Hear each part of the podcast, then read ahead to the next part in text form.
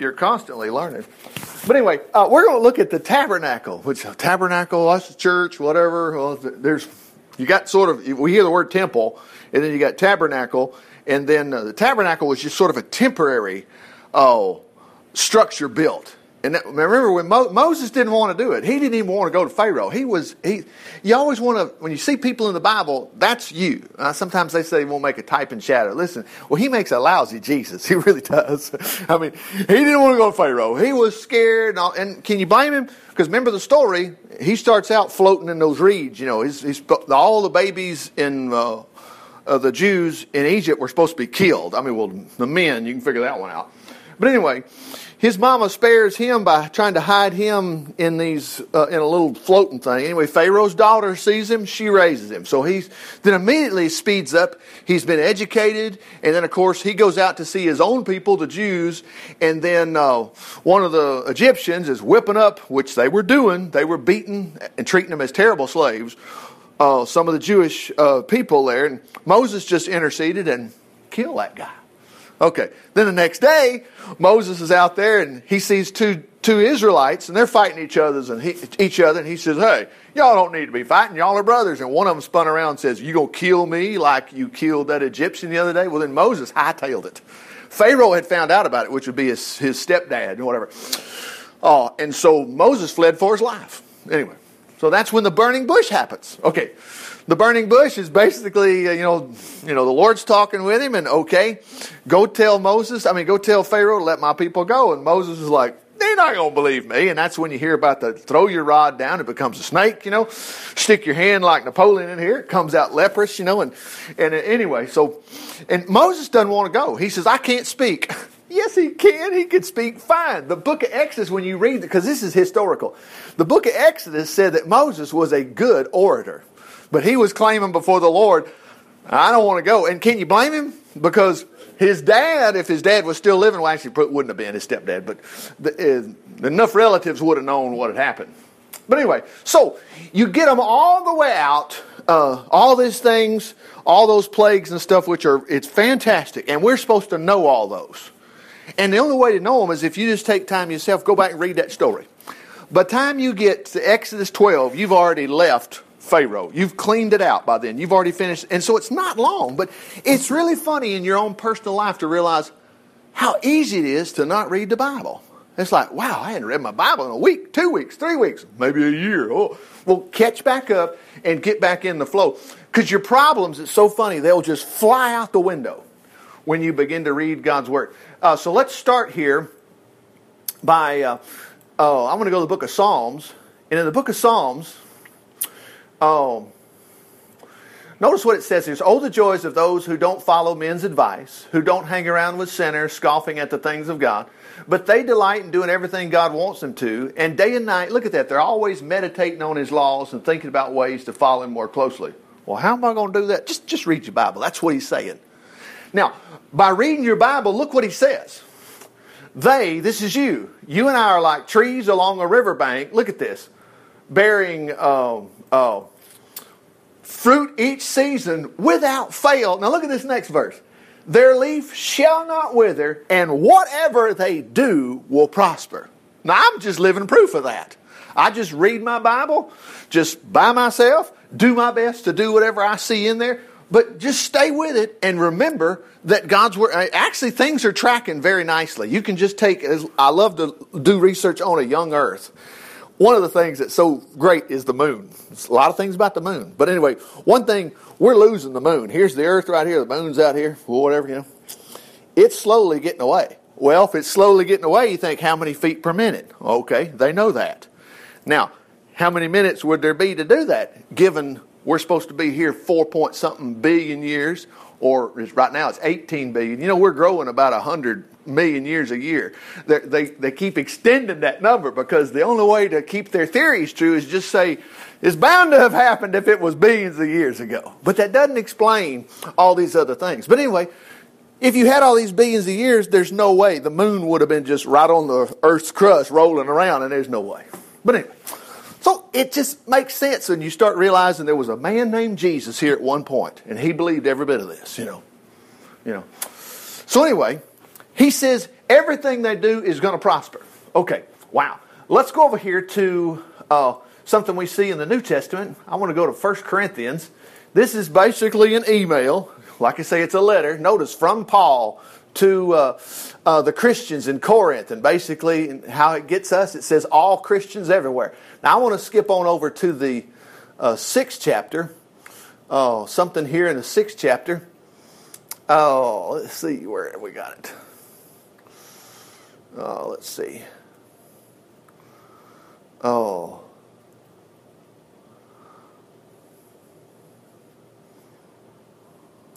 Let me put this back in the King James just a moment. I can see the word faster there. In the sixth chapter, this is the King James Version. Uh, let's see.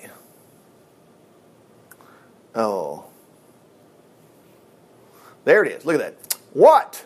Now, I know I'm taking a little bit out of context, but I, but I do want you to see the point, which is part of the context. It says, What? Know you not that your body is the temple of the Holy Ghost? Right, now we got the word temple.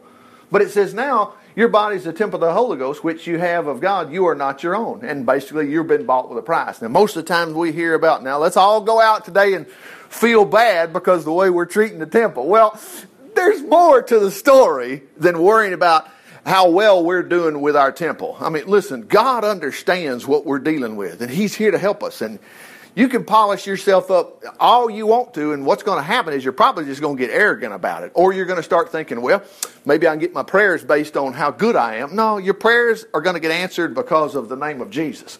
But interesting, the temple of the Holy Ghost. Now, uh, let's go over here to uh, the book of Hebrews. And, uh, in the book of Hebrews, I want us to go over here to this is another letter that uh, someone wrote could have been Paul, doesn't matter. I mean, we, yeah, I, I, make fun of the documentaries. They'll they'll just people on eh, that try to talk about the Bible. They'll say, "Well, the Book of Exodus, you know, was written by possibly we say Moses, but it doesn't matter who wrote it. It's what it says. It's the important information. The bridge is out. It doesn't matter. Well, I don't know if his qualification. If the bridge is out, I want to know. You know. Okay, anyway, but here we go. If you get over here to the eighth chapter, now look at this. He says, "Now we have." The book of Hebrews. Let me switch back to the Living Bible just a second. Uh, now, what we've been saying is this Christ, whose priesthood we have just described, is our high priest. So, if we're thinking about a priest, you got to have a temple. Okay. And we just found out we are the temple. Okay, now. Uh, he says, is our high priest and is in heaven at the greatest uh, at the place of greatest honor next to God himself. He ministers, look at this, in the temple in heaven the true place of worship built by the Lord and not by human hands. Okay, so let's um, let me skip over to the it's the next chapter. What's this?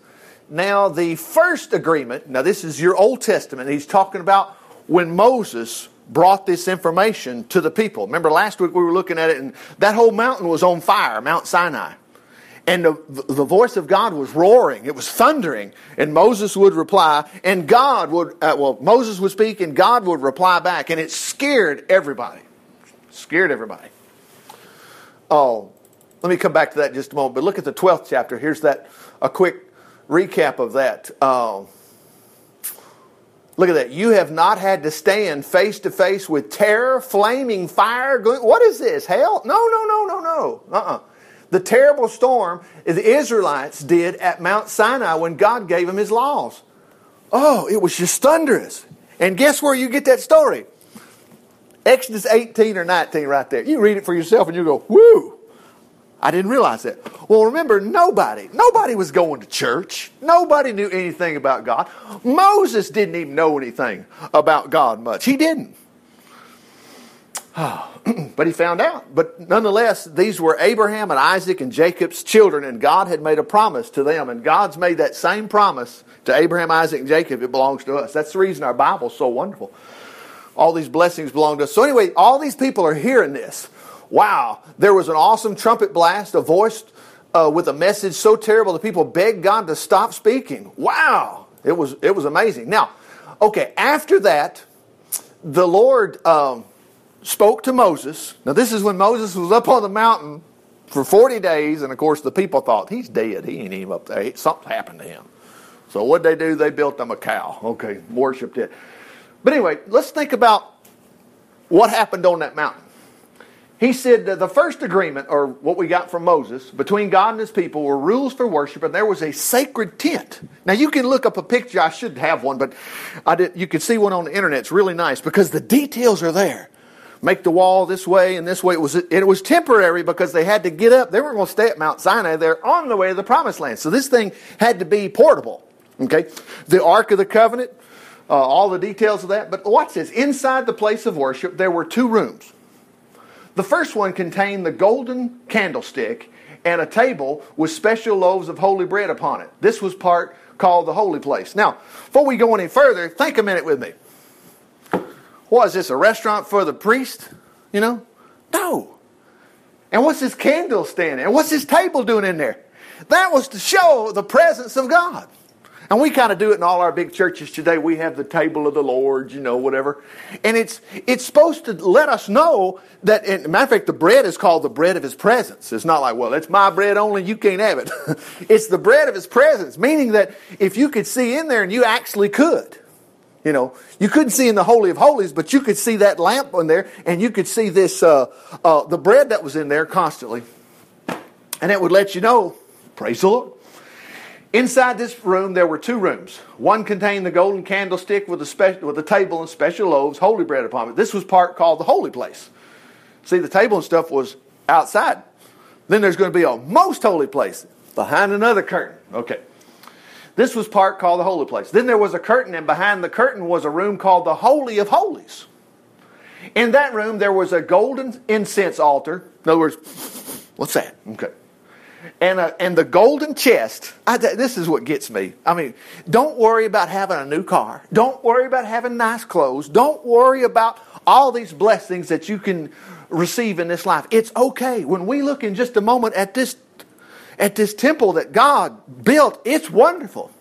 I mean, uh, I know Myrna goes to First Baptist. Great. Hallelujah. Look what they did to their buildings. That's wonderful. Nothing wrong with that. We got some people today just like, well, you could have gave that money to the poor. Well, well, they'd have blown it, you know. And you can always do things for the poor. We're not out in left field here. But what's great is don't feel bad about having blessings. So anyway, that room did, with the golden incense and the gold chest called, look at that, the Ark of the Covenant, completely covered on all sides with pure gold. Wow. Inside the ark, we remember this from Sunday school. What was in there?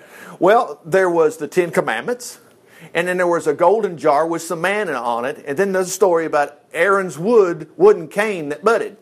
A little incident happened one time, and Moses had to show that the people that look, if this is true, then this. I mean, the Lord actually showed it, and that everybody knew that cane not supposed to grow, and all of a sudden it had flowers starting to bloom out of it. Okay, now remember we looked and said we're the temple of God. Okay, all right, above the above the chest were statues of angels. Wow, we don't believe in angels. Those things are at uh, uh, you know Cracker Barrel, and they're just to make us all feel good. Well, the Lord actually said, "Build this with this design." Okay, and their wings stretched out over the golden cover. Notice what it's called: the mercy seat. And we treat ourselves today in our own troubles and difficulties like, "I'm not the best Christian in the world." You're going to get mercy. You're not going to get anything by just trying to make yourself look so bad. You need to at least be like the prodigal. What did the prodigal do? Well, I'm going to go back to my dad, you know, and, and tell him I've been a jerk and whatever. And because he knew he's going to get some, he knew he'd be taken care of just like the hired help. But what did his father do? Put a ring on his finger, shoes for his feet. They had a party. The one who was to blame was the brother later on. But anyway, Notice it says, but enough of such details. Okay, so I want to go back now and let's go to the book of Exodus because that statement in the book of Hebrews thinks we already know this. So let's go back over here. And we're going to go to, let's see, I think it's about 18. I'm guessing as well as you are. This is all historical, so uh, all you got to do is just follow the history as you go through. Okay, let's see. They got, we covered that. Let's see. All right. Okay, I think I got that. Excuse me just a second. Yeah, okay. Oh, it's one thing I want to point out. The Lord had um, uh, gave Moses on the mountain, starting in chapter 21, you know, he says things. If you buy a Hebrew slave, let he only he's only going to serve six years. On the seventh year, he's got to be free. You know, if he was married, this, this, this, this, this. You know, and there are some interesting details here, and there was a reason for them. But anyway, after um, by the time you and these are short chapters, that's the end of it. Here we are back for some more history. Now, I want to get to uh, yeah right here, starting at twenty five. He says, Tell the people of Israel, everyone that wants to may bring me an offering from this list gold, silver, bronze, blue cloth. Well, wait, we're all broke. No, they weren't. God promised Abraham in Genesis 17, 17 or 15, I'm pretty sure it's 17. He said they're going to wind up in Egypt, your grandkids, great grandkids, you know, basically six, 700 years, 400 years. No, that's not right. It, it was about, oh, well, they were in bondage for 400 years, so it was, it was roughly about 600 years since Abraham had that vision from the Lord. But the Lord promised him, Your children are going to come out. They're going to be in bondage as slaves, but they're going to come out with great wealth. He actually said that with great wealth. So no wonder the Lord says, Hey, tell everybody if they want to, they can bring gold, silver, bronze, blue cloth, purple cloth, scarlet cloth. Oh, I have a little trouble with that. Sounds like LSU colors to me, but nonetheless. anyway, anyway, red dyed ram skins. There we got some red there. Goat skins, acacia wood, olive oil for the lamp, spices for the anointing oil, uh, and onyx stones to be set in the ephod uh, and in the breastplate. For I want the people of Israel to make me a sacred temple. Look at this. Now, here's the purpose. Well, I'm sure, yeah, what a big shot I am. No, I can live with them. Wow.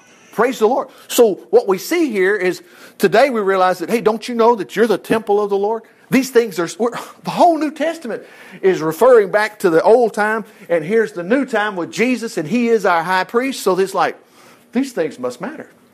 This home shall be mine. Notice a tent pavilion. That's because they can't build anything permanent right here. This has got to go with them. But why did it go with them? It was to show, remember, there's six million roughly Jews. And everybody saw that God was with them. The other nations around them were totally scared. After what happened to Egypt, wouldn't you be scared unless you were an Israelite? Remember the story of Balaam? I'm not going into much detail there, but Balaam, he couldn't curse them. He wasn't going to. He's talking donkey and all that kind of stuff. But when he did speak, he said, Oh, that I could die as happy as an Israelite. So we have to watch it when we wake up and we start thinking about my day is rotten and whatever and all these problems and what. We have the Lord. This is, you were actually supposed to go out to the tabernacle if you had any kind of trouble and the Lord would fix it. This is amazing. This home of mine shall be a tent pavilion, a tabernacle. And look at this. I'll give you a drawing of the construction plans and the details of each furnishing. Now, why? Because this was a copy of what was in heaven. Think about Jesus. He rises from the dead. Mary runs to him. She falls and grabs his, his legs. You know, she's hanging on to him. And he says, Don't touch me. He said, I've not yet ascended to my Father and your Father, but go tell my brothers. Now, wait a minute. A few times later, uh, well, just a couple of days later, he tells them, He says, Handle me. A spirit hath not flesh and bone as you see me have. Well, what happened? He took his blood into the Holy of Holies. That's what he did. He was our high priest.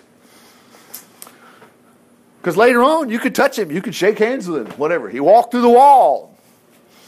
And he asked him, You got anything to eat? wow. Okay. And then the book of John, he was cooking on the side of the lake there one time. Okay. This home of mine, he says, use acacia, acacia wood, make the ark. Now, here's the ark. Let's just get the details a little bit here.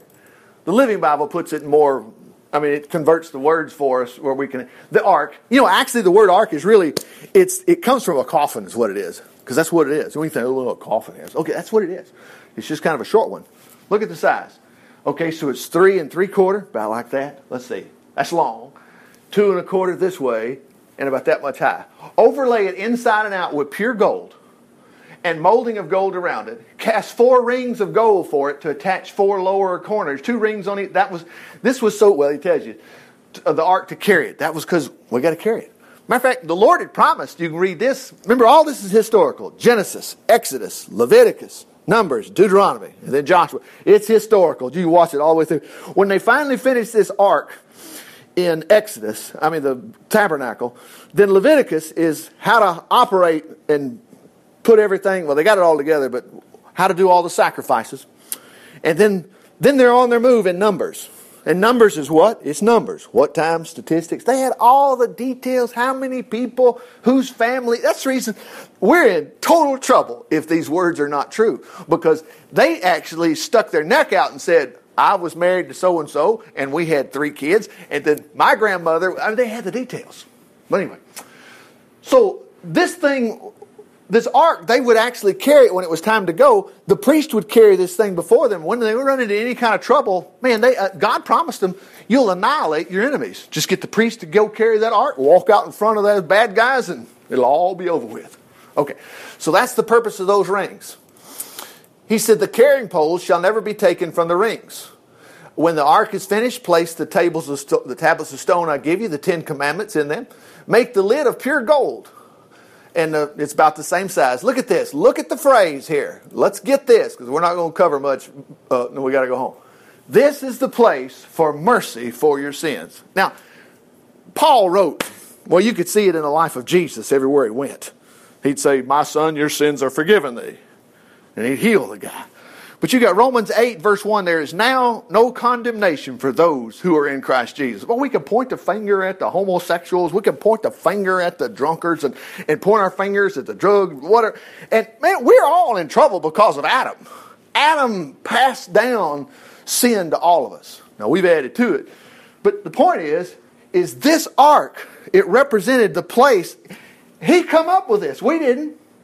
Moses didn't say, you know, we need to place of mercy. If you could kind of work that in your plan. This was the plan, the place of mercy. Wow. And then look at this. Here comes those angels. Of course, God doesn't believe in angels. Oh, mercy, He does. Oh, wow. He created them. Then make two statues of guardian angels using beaten gold and place them at the ends of the lid. They shall be one place one piece with a mercy speak, look, mercy place, one at each end. The guardian angels, look at that. They'll be facing each other, looking down on the place of mercy. Now, I remember Peter wrote a letter, and he said, he put it this way. He said, he was naming some things about the Lord. He said, things into which the angels are looking into. I mean, the angels are curious about this.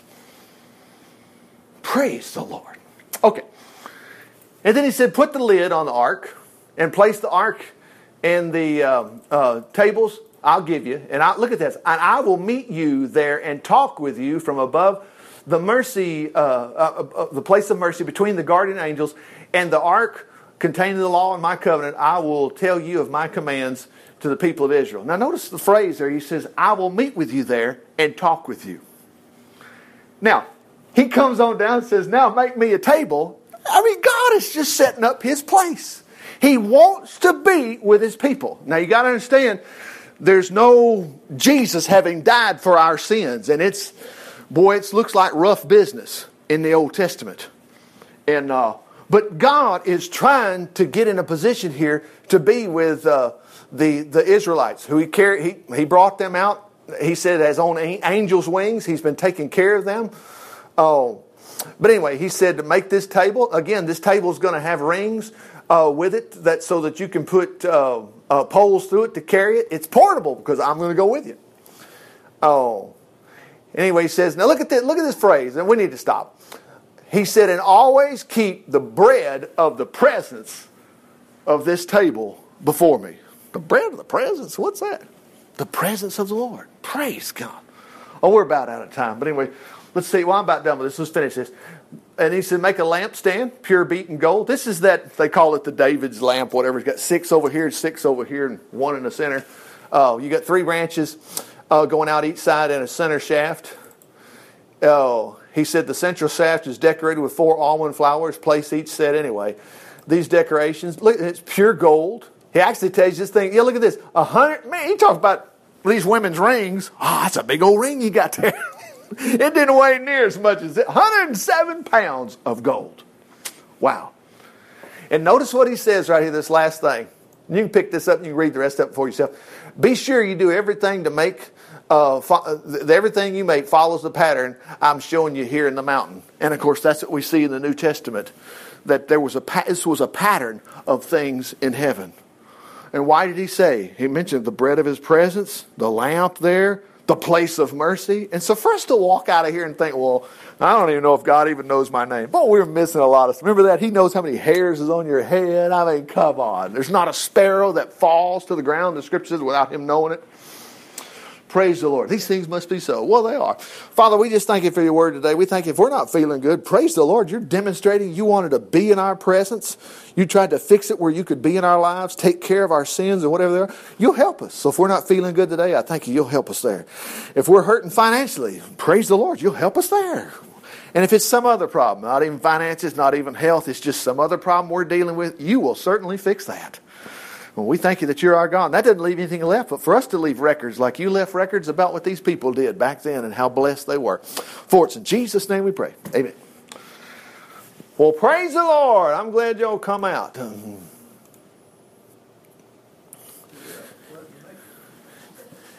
Yeah, you, it's it's amazing it, that uh, John, when you and I were at uh, Weatherly, you probably got one of. Did you, did you see one of these things? That. Uh, that's when this thing came out.